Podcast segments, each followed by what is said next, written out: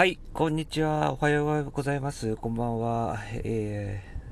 ー、連休ですね。連休でした。連休4日ですが、あのー、今更でもないですが、コロナの中でですね、で、天気もあまり良くなかったですね。あのー、休みはありがたいんですが、えー、飲みすぎるという嫌いもありますけれども、まあ、ないよりは楽しい休日でした。なんであの、映画をですね、2本見ました。えー、1本目は、えー、中島みゆきさんのですね、えー、まあ、毎年定期的にやられてるのかな。あの、コンサートといってもちょっと変わったコンサートをやってるんですね。それ知らなかったんですけど、あの、ちょっとした、え、ドラマ仕立て、ミュージカル、とまではいかないんですけど、あの、ミュージカルテイストで非常に個性的な、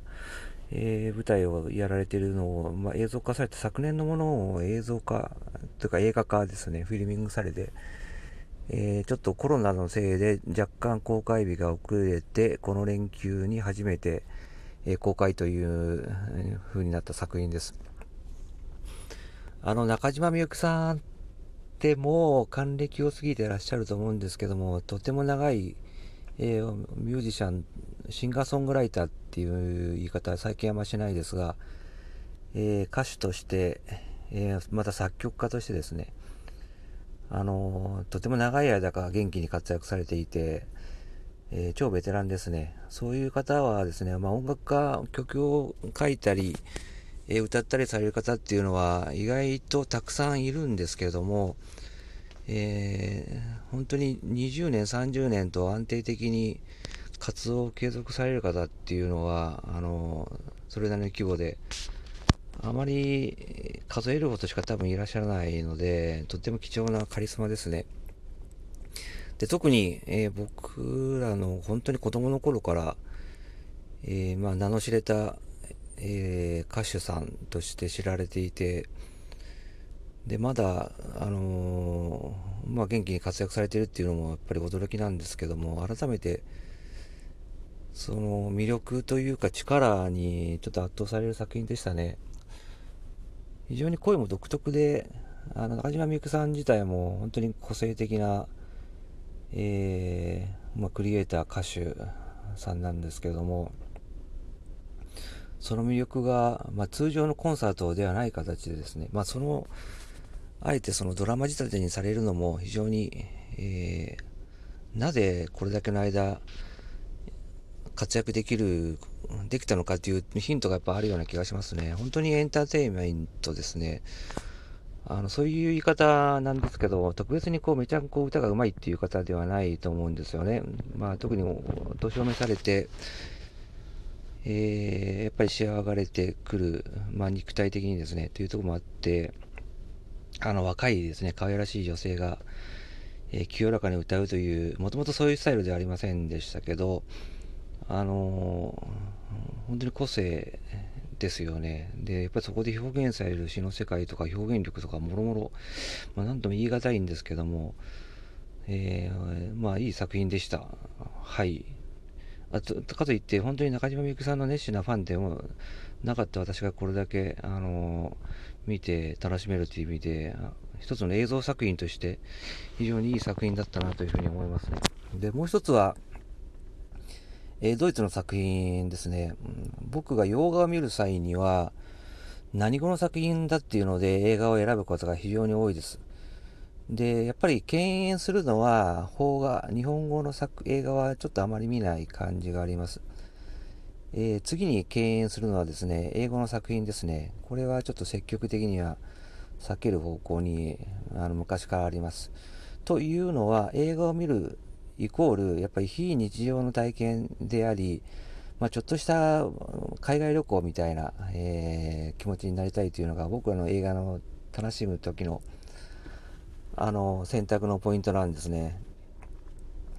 で、やっぱり昔から本当にヨーロッパに興味があって、で、フランス語とかドイツ語も本当に学生の頃、大学生の頃に趣味で始めて、まあやったりやめたりっていうのはあるんですけど、やっぱ若い頃にやってたから、まあ、結構覚えててですね、まあ、完璧じゃないんですけど、全然。あの、本当に、まあ、フランス語やドイツ語にはやっぱり特別に思い入れがありますね。あまあ、日本語ダメ、英語ダメっていうふうに言うと、映画ってあまりないんですけど、ないというか限られるんですが、でもフランス語の映画、あるいはその他の、まあ、英語と日本語以外の映画って、割とやっぱやってるんですよね。で、シネコンが、まあ、ミニシアターというのはちょっと厳しい面もあるんですが、シネマコンプレックスで、割と座席数が大きくない劇場が、まあ、割と増えてるっていうところもあるのかもしれませんが、特にコロナでね、コンサートに、やっぱりが、コンサートも減ってますし、明らかに。あの、回復はしてるんですけど、できるコンサートも。で、どうしても、あと旅行も、東京とかですね、あの大阪に遠征っていうこともできないので、えー、ちょっと映画を見る機会が増えましたね。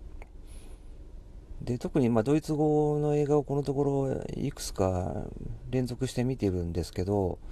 改めて思うのが、やっぱり第二次世界大戦に絡む、えー、表現が多いなというのを感じますね。これはもう絶対数的にそういう映画が多く作られるっていうのもあるんでしょうけど、それ以上に、まあ、日本でヨーロッパの映画が見られるっていうのは、そこの配給会社がですね、その権利を買って上映するわけですね。で、そこにビジネス的な合理性がないと、やっぱやらないんですよね。まあ、端的に言うと、あの、権利を買い付けて、で、お客さんがあんまり見られないと、まあ、損をしてしまうと。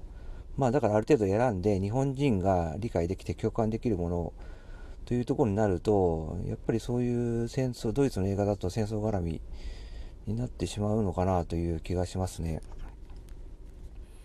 で、このところ見た映画の配給会社さんは、えー、キノフィルムなんですけど、このキノ、キノグループってふと思ったんですが、これって最近まで、あ最近ちょっと営業停止をしてしまったラディオネオをと、インター F、東京でいうとインター FM を、実はのスポンサーだったんですね。それで知ってたので、あの、はっと思ったんですけど、こういう機能グループさんは本業はですね、建築とかリフォームとかの、全然その、エンターテインメントは、グループの中の一グループをやってる、まあラジオの、あの、経営もそうなんですけど、こういうマイナーなヨーロッパの映画の配給をしてくれるってことは本当に経営者の方が芸術に関して思い入れが強いんだなっていうのをやっぱ改めて感じますね。で、やはりこういったものがあの方がいないと会社がいないと本当にまあインター FM ラジオネオもあの広告が少なくてでちょっとマイナーなロックをかけてくれる洋楽ロックをやってくれる本当にあのいいラジオ局だったんですけどもやっぱりそれが経営的にあの大成功っていうわけにいかなくてですねやはりそういう志を持った経営者の方と数少ないファンによって支えられるんだなっていうところで、えー、やっぱりこう大事にしなきゃいけないなというふうに思いましたね。で映画館今なんか半分は座れないんですよね。あの、経営の指導方針で、もう一席ごとにを空席にしてですね、だからどんなに客、お客さんが入っても半分しか入れないっていう、入れてはダメっていう状況なので、でどう頑張っても、あの、半減ですよね、客数も。で、ここに来てまた感染者も増えてますので、まあ、街に行こうっていうのを躊躇される方も増えてるでしょうから、まあ、それでまあ売り切れることは、まあ、もともとヨーロッパの映画で満席ってことはないんですけどね、あの、まあ、有識自体、本当にエンターテインメントの業界にとっては有識、えー、状況だなと思いますね。えー、そんな、えー、週末、皆様いかがお過ごししたのでしょうか。え聞いてくださった方はありがとうございます。ここまで。また。